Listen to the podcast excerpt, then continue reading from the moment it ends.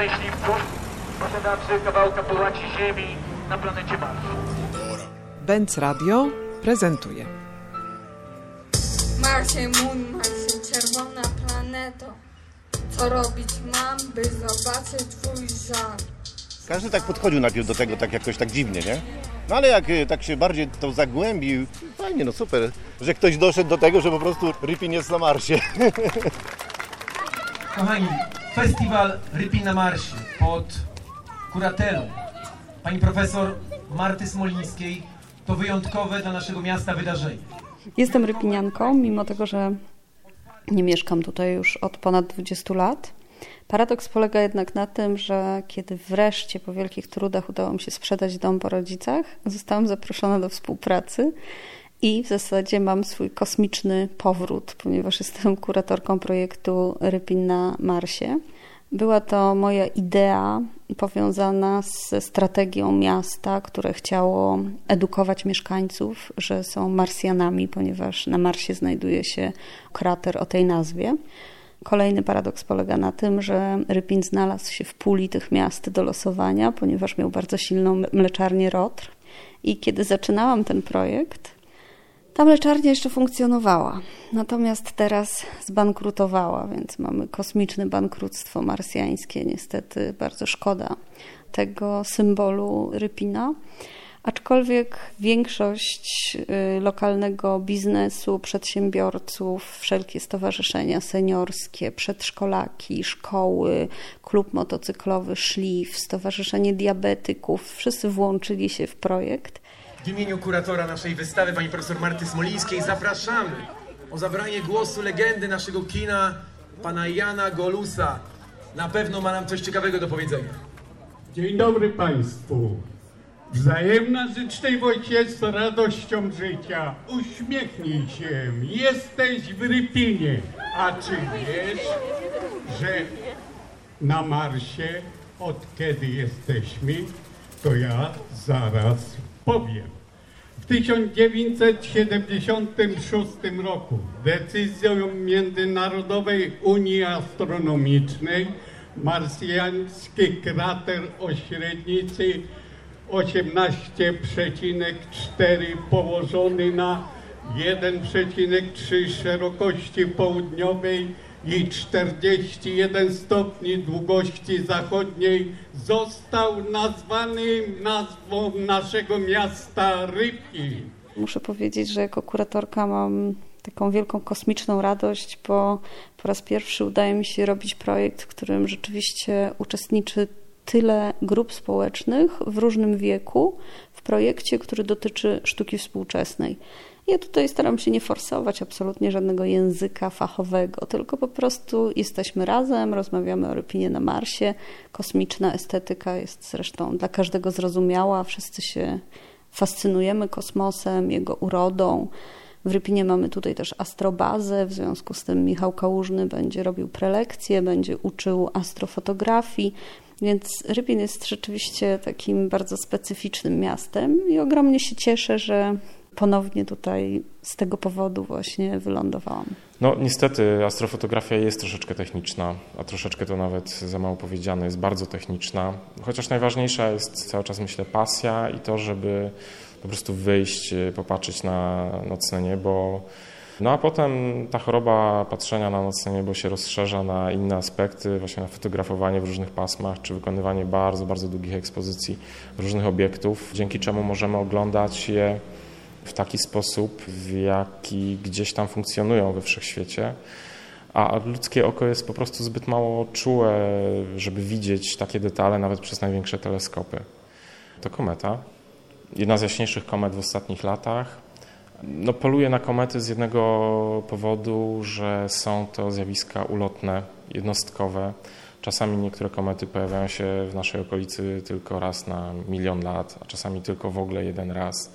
Więc e, warto spojrzeć na taką kulę śnieżną, która mknie gdzieś przez wszechświat, oddalając się od nas często albo wędrując w ogóle po wszechświecie czy po naszej galaktyce.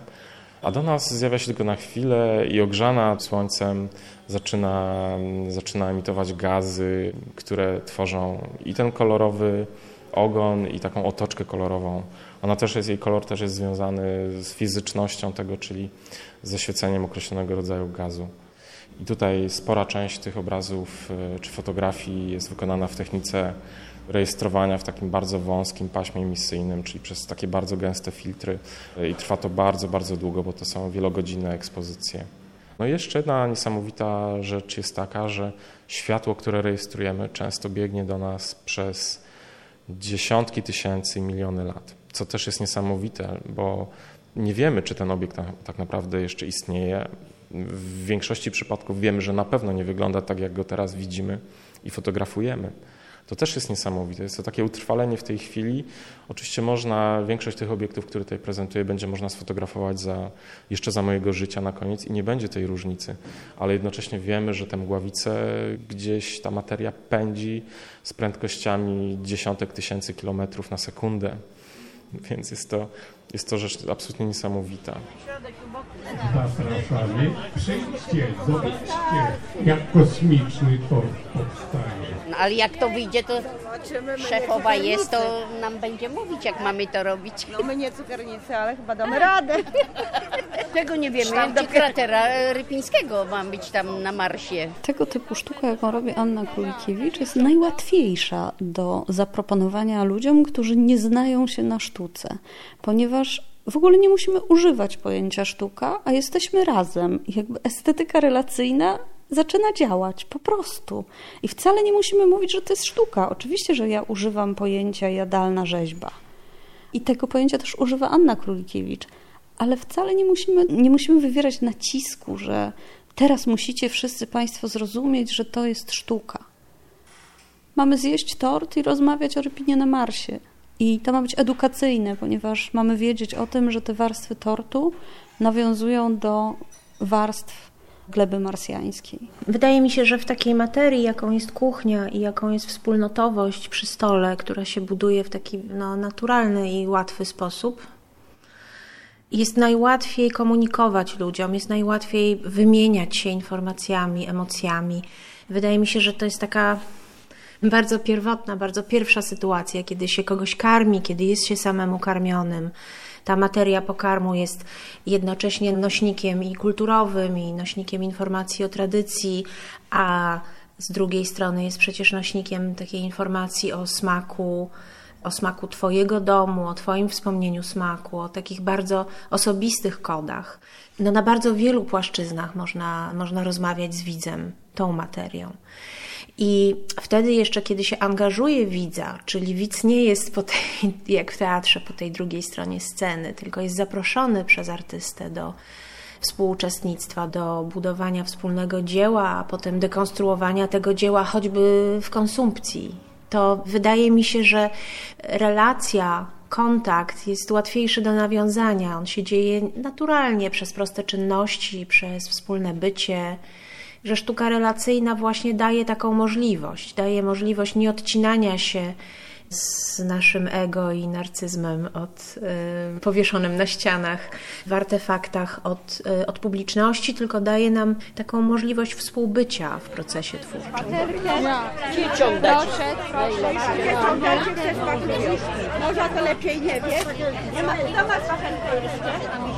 Jak Mama w domu czy babcie pracują, to też wnukowie są no. przy pracy. Tak, tak. Miałam absolutne poczucie, że jestem tutaj oczekiwana, że dzieci z domu dziecka, pomimo że moja wizyta była w marcu, już od marca minęło przecież tyle czasu, mam takie poczucie, że że oni czekają, że to, co się wydarzy, to jest dla nich istotne i, i to takie ma być, ale nie istotne w, w sensie patetycznym, tylko istotne w sensie jakimś łączeniowym, jakimś takim właśnie spędzenia wspólnie czasu, zrobienia czegoś wspólnie, umazania się czymś wspólnie, z jakiejś materii takiej niewyraźnej, nijakiej, zbudowania czegoś, co będzie miało konkret. To jest biszkopt. To jest biszkopt.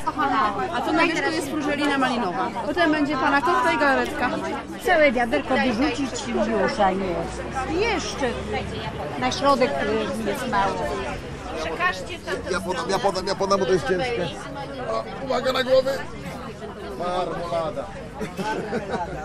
Dla mnie jako kuratorki to było bardzo ciekawe wyzwanie, ponieważ chciałam pokazać sztukę współczesną w małym mieście, ale też w taki sposób właśnie, żeby ludzie się nie bali tego określenia, że to jest sztuka współczesna, bo wówczas wielu ludzi natychmiast się zamyka, wycofuje i mówi nie rozumiem, nie znam się. Natomiast tutaj wydaje mi się, że tematyka związana z kosmosem jest bardzo uniwersalna i wiele dzieci interesuje się kosmosem, planetami, bardzo łatwo o tym rozmawiać. Mamy ten wymiar estetyczny też, ponieważ wizerunki kosmosu są po prostu przepiękne, pociągające dla wszystkich. To jest też niezwykle ekscytująca historia, że Rypin ma swój krater na Marsie. Justyna Olszewska zrobiła tatuaż e, z tym kraterem i to jest zmywalny tatuaż, który rozkleja mieszkańcom e, Rypina poruszając się po mieście, żeby pokazać, że Rypin jest na Marsie i żeby wszyscy mieli tego świadomość i żeby zastanowili się nad tym, co to znaczy. Bo Rypin na Marsie znajduje się pomiędzy miastami, które są z Ameryki Południowej, z Afryki. Tam jest kompletnie inna geografia niż tutaj, więc myślę, że ten projekt ma też gdzieś tam w tle taki wymiar polityczny, bo mówi o tym, że geografia jest po prostu, geografia polityczna jest konwencją, zależy od tego, kto gdzie po prostu opanuje jakie terytorium. Więc Rypin na Marsie jest pomiędzy Afrykanami i pomiędzy sąsiadami z Ameryki Południowej. Więc myślę, że mówienie o takich kwestiach, edukowanie jest tutaj najważniejszą rzeczą. I jakby widzę sztukę współczesną właśnie jako rodzaj edukacji, takiej nienarzucającej się, tylko właśnie rodzaj takiego impulsu, który powoduje, że ludzie się wokół tego zjawiska gromadzą i można stawiać pytania, tak jak właśnie wędrująca boja Anny Peszka, Marka Pisarskiego zbiera przekazy na Marsa. Ile prądu ma?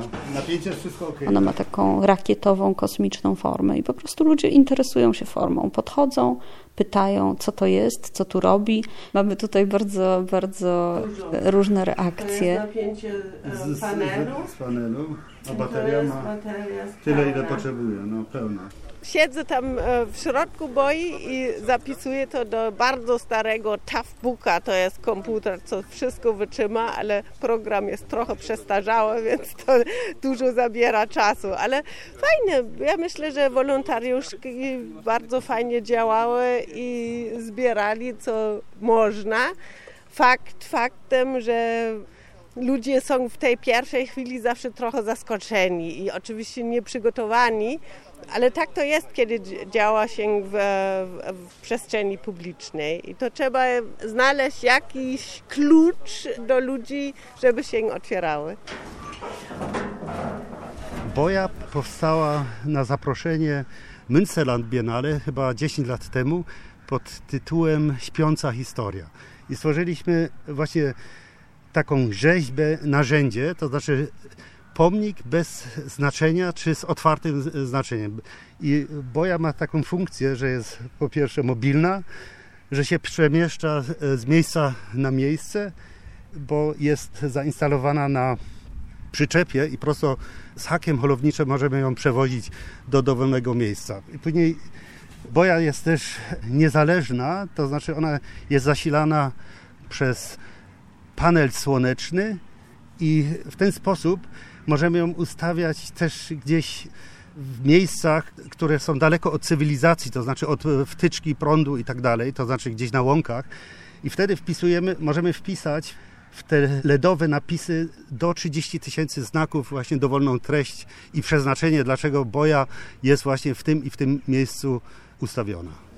To jest no, rzeźba w formie boi, bo boi służą do tego, żeby zaznaczyć jakieś tam niebezpieczne miejsce czy szczególne miejsce. I do tego właśnie to było zasłanie tej rzeźby, że ona była raczej narzędziem do zaznaczenia ciekawych, dziwnych miejsc. I drugą rzecz, co ona robi, to jest to, że w każdym projekcie można nadać jej inną treść, inne, inne zasłanie. I teraz podróżuje ta boja do Marsa i um, zbieramy przekazy od mieszkańców Rypina, co możemy przesłać do Marsa i tak w tym projekcie to działa. W innych projektach całkowicie inaczej może działać i właśnie to jest taki pomnik, co zmienia swój przekaz, swoje zadanie bo z drugiej strony zauważaliśmy, że te tradycyjne pomniki, które stoją gdzieś na placu, bardzo szybko znikają jakby z uwagi ludzi. Ludzie to już nie widzą, bo jest taka normalność, że nic specjalnego tam nie oczekują. A boja pojawia się i wyjedzie i pojawia się znowu i ludzie zawsze mają ten, ten pierwszy kontakt z boją i pytają, co to jest, po co. I to już otwiera jakby rozmowę i ludzie podają nam pomysły, przekazy. I w ten sposób to jest raczej narzędzie też bardzo komunikatywne, z którą można operować w przestrzeni publicznej.